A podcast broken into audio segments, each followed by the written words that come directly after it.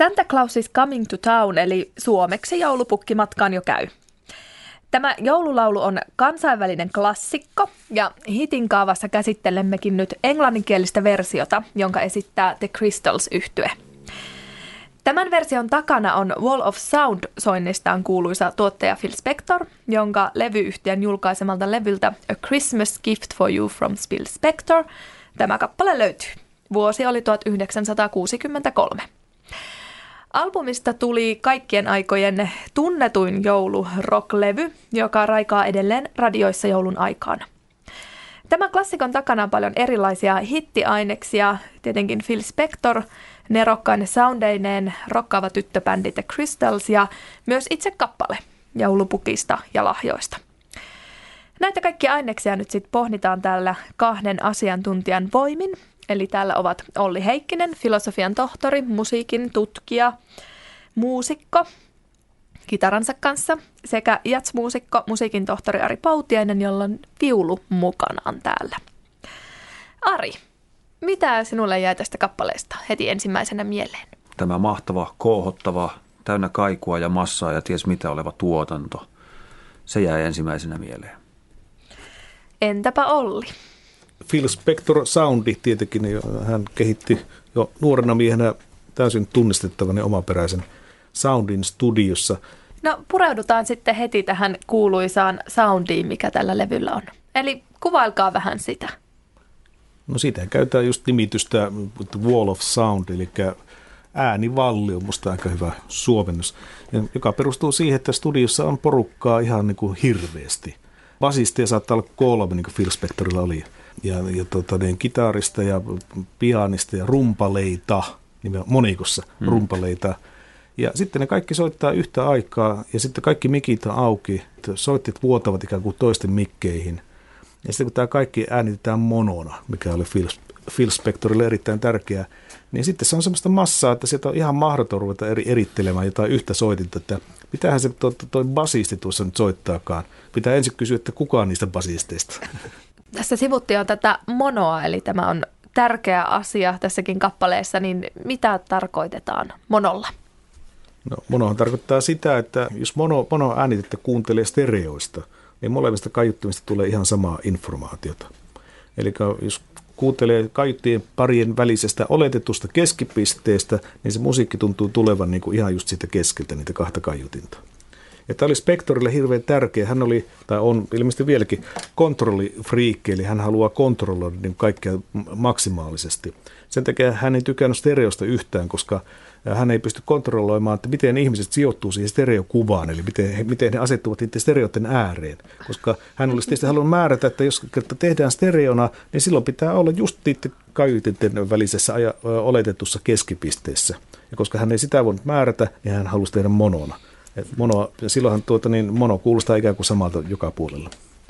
Eli siihen LPC olisi pitänyt laittaa joku kartta, miten mm. asettua kotona kuuntelemaan kyseistä kappaletta. Jotenkin, tällä lailla, joo. Ja sitten kun se paikka on löytynyt, siihen pitää laittaa teipillä risti ja siinä seisetään sitten aina, kun musiikkia kuunnellaan hievahtamatta. Kyllä. No miten te kuvailisitte tätä soundia? Miltä tämä oikein kuulostaa?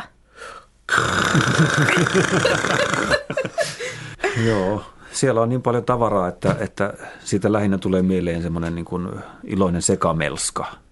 Ja sitten siellä on niin reilusti sitä kaikua, tai se kaikki on mennyt sellaiseksi puuroksi, että se koohotus on mun mielestä ihan hyvä sana, mutta myönteisellä tavalla koohottava. Niin miksi se kuulosti ja kuulostaa vieläkin hyvälle? Ehkä siinä yksi, minkä takia se pärjää muille on se, että vaikka sitä kuulijaa jo saa erotella, eikä tarvikkaan osata erotella, että siellä on niin kuin monta soittajaa soittamassa samaa, samaa stemmaa, samaa tota, soitin osuutta, niin siitä tulee sitä monistamisesta tai usean muusikon yhteistyöstä semmoinen niin kuin päällekkäivän massan vaikutelma. Ja se on se, joka niin kuin antaa teille hirveästi ylimääräistä energiaa ja jos ei ole varaa palkata viittä kitaristia soittamaan sitä samaa asiaa, niin, niin sitä ihan ihan helposti ei yhden kitaristin voimin saa vastaavaanlaista efektiä tuotettua. Kyllä tässä monossa on oma, oma magiikkansa, että se kävi hyvin ilmi, kun Hitchcockin Psyko-leffasta tehtiin uudelleen versio, joskus olikohan se 2001 tai jotain. Ja siinä käytettiin alkuperäistä Bernard Herrmannin musiikkia. Ja studiossa ihmeteltiin, kun sitä äänitettiin, että miten tämä suihkukohtaus, tämä kuuluisa suihkukohtaus, missä jouset kirskuu. Että niin, Ari, miten ne menee? No, tuo oli ihan hyvä, mitä oli laulaa. että minkä takia ne ei kuulosta yhtä, yhtä niin kuin, tuota, niin painostavalta kuin mitä ne kuulostaa siinä alkuperäisessä leffassa. Ja silloin äänittäjät tajusivat, että se johtuu siitä, että se alkuperäinen on mono. Ja he yritti, yrittivät tehdä oikein hienoa, kaunista stereota. Oliko se jotenkin tälleen, että... Oliko? Oli, oli. Ui, että kun rupesi pelottaa. niin, niin. jo, jo, jo suihkuverho kahahti. Tosiaan tässä ei ihan hirveästi voi erotella näitä soittimia, mutta löytyykö täältä kuitenkin jotain soitinta, jonka voisi jouluun esimerkiksi yhdistää? Kyllä siellä niitä, niitä heliseviä elementtejä on, niitä, jotka, jotka tuota niin kilisee kivasti, niin kuin jouluna pitää kilistä. Mm. Se on jännää, kun miettii näitä 60-luvun Spectorin ja vaikka Beach Boysin äänitteitä, niin, niin tuntuu siltä, että kellopelin soitteella oli 60-luvulla hyvin keikkaa. että riitti Missä töitä. ne ovat nykyään? nykyään sitten ne on tuolla vaan harrastelevat alakoulussa sitä kellopelin soittelua enää. Että ei sitä kukaan ammatikseen tee, mutta siihen aikaan varmaan oli useampikin kellopelin soittaja listoilla Spektorilla. Mm. Jatseviulisti musiikin tohtori Ari Poutiainen. Millainen tämä sovitus tässä kappaleessa on? No silloin kaikenlaisia kivoja pikkujekkuja. Jos lähtisi vaikka yksi kerrallaan purkamaan, niin, niin yksi mikä siinä sovituksessa mun mielestä on tärkeää on se, että kun se kertsi tulee, niin siellä on se semmoinen ei mitenkään monimutkainen, mutta päällekkäyvä ja niin kuin niittaava rumpufilli. Tuku, tuku, tuku, tuku, tuku. Se sieltä niittaa kuulia, että oho, nyt on tällainen joulu. Tämähän on perinteinen, kun 30-luvulla sävelletty tämmöinen, tämmöinen ABA-rakenteinen, 32-tahtinen ABA-rakenteinen biisi. Mutta tässä on sitten aika paljon tehty muutoksia siinä alkuperäiseen, sekä harmoniassa että myöskin pikkusen rakennetta on muutettu. Tämä harmonia on niin kuin, ikään kuin ajanmukaistettu tässä A-osassa, eli siitä tuli semmoinen jännä tuota, niin, kromaattinen kuvio, jota me nyt tässä voisimme vähän demonstroida. No niin, mahtavaa.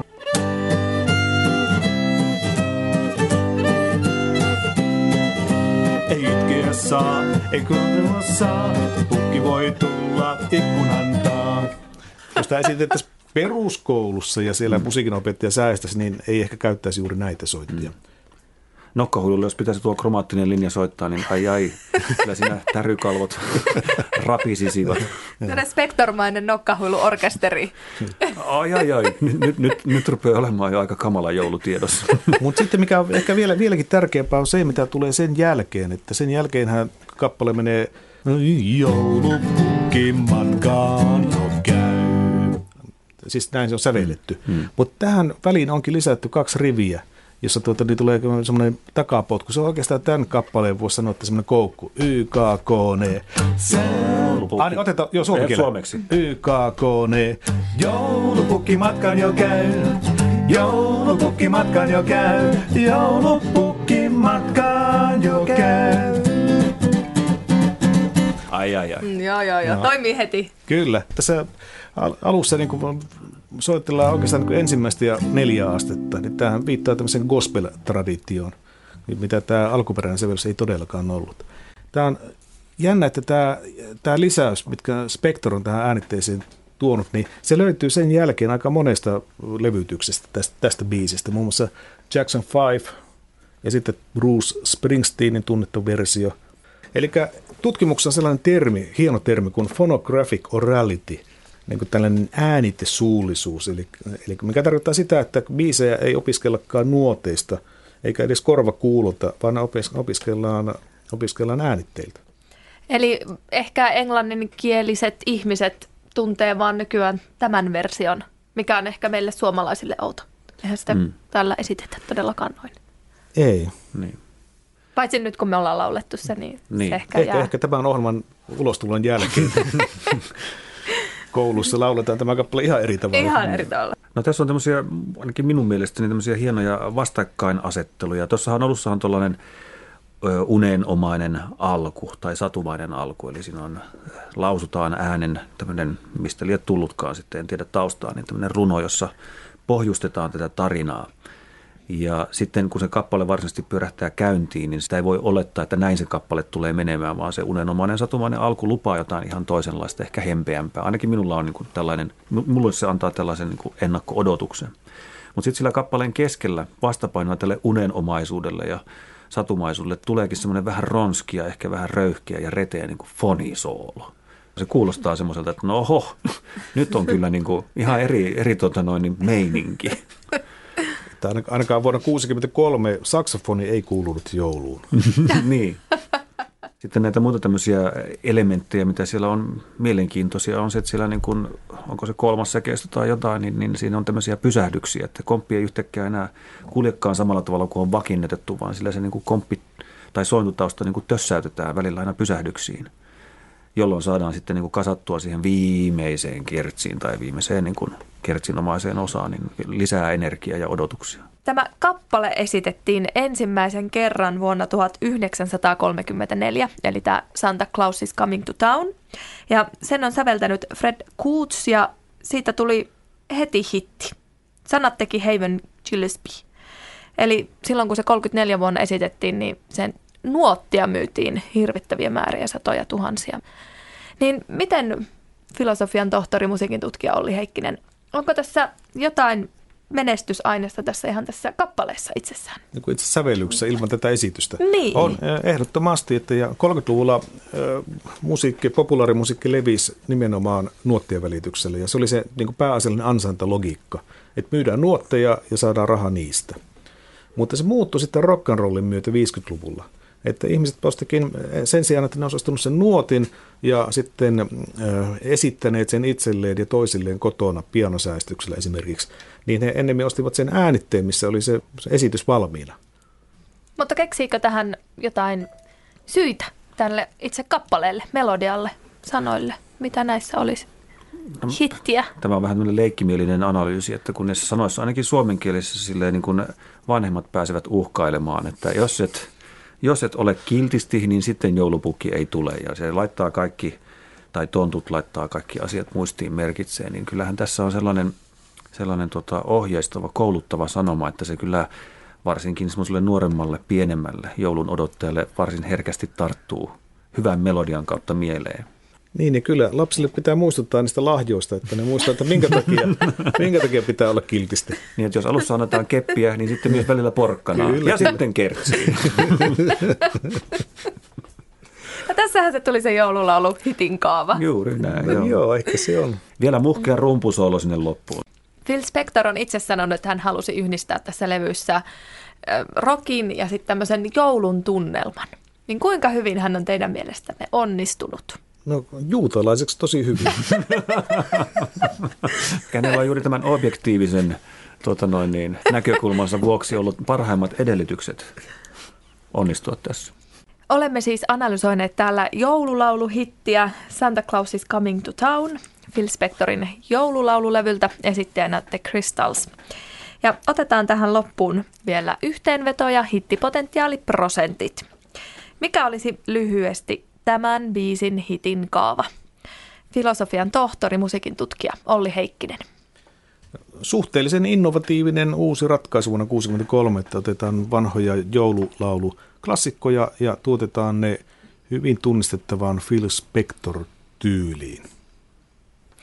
Entäpä sitten jatsviulisti, musiikin tohtori Ari Poutiainen? No semmoinen villi, vähän kapinallinen energia, joka tiivistyy vaikka siihen niin kuin röyhkeään tenorisaksofonin soolo töräyttelyyn ja sitten niihin rumpufilleihin ja lopun rumpusooloon, niin, niin se ainakin kosiskeli nuorta yleisöä, kuuntelijaa. Ja sitten loppuun vielä hittipotentiaaliprosentit, eli jos kappaleen kuulisi ensimmäistä kertaa, niin kuinka suurta hittipotentiaalia näkisi kappaleella olevan? Ari voi aloittaa tässä kappaleessa on vaikea sanoa jotenkin eläytyä siihen, että kun kuunteli sitä ensimmäistä kertaa, koska tämän kappaleenkin on kuullut niin monta kertaa. No, tälle voisi antaa 75. Entäpä Olli? 42. Näissä, näissä joululauluissa ja joululaulutuotannossa on aina hieman vaike- vähän vaikeaa arvata, että mikä se nyt sitten on se, mikä puraisee tänä jouluna. Ja varsinkin, että mikä se puraisee tänä jouluna vuonna 1963. Eli näin saamme kappaleelle hittipotentiaaliprosentit 58,5.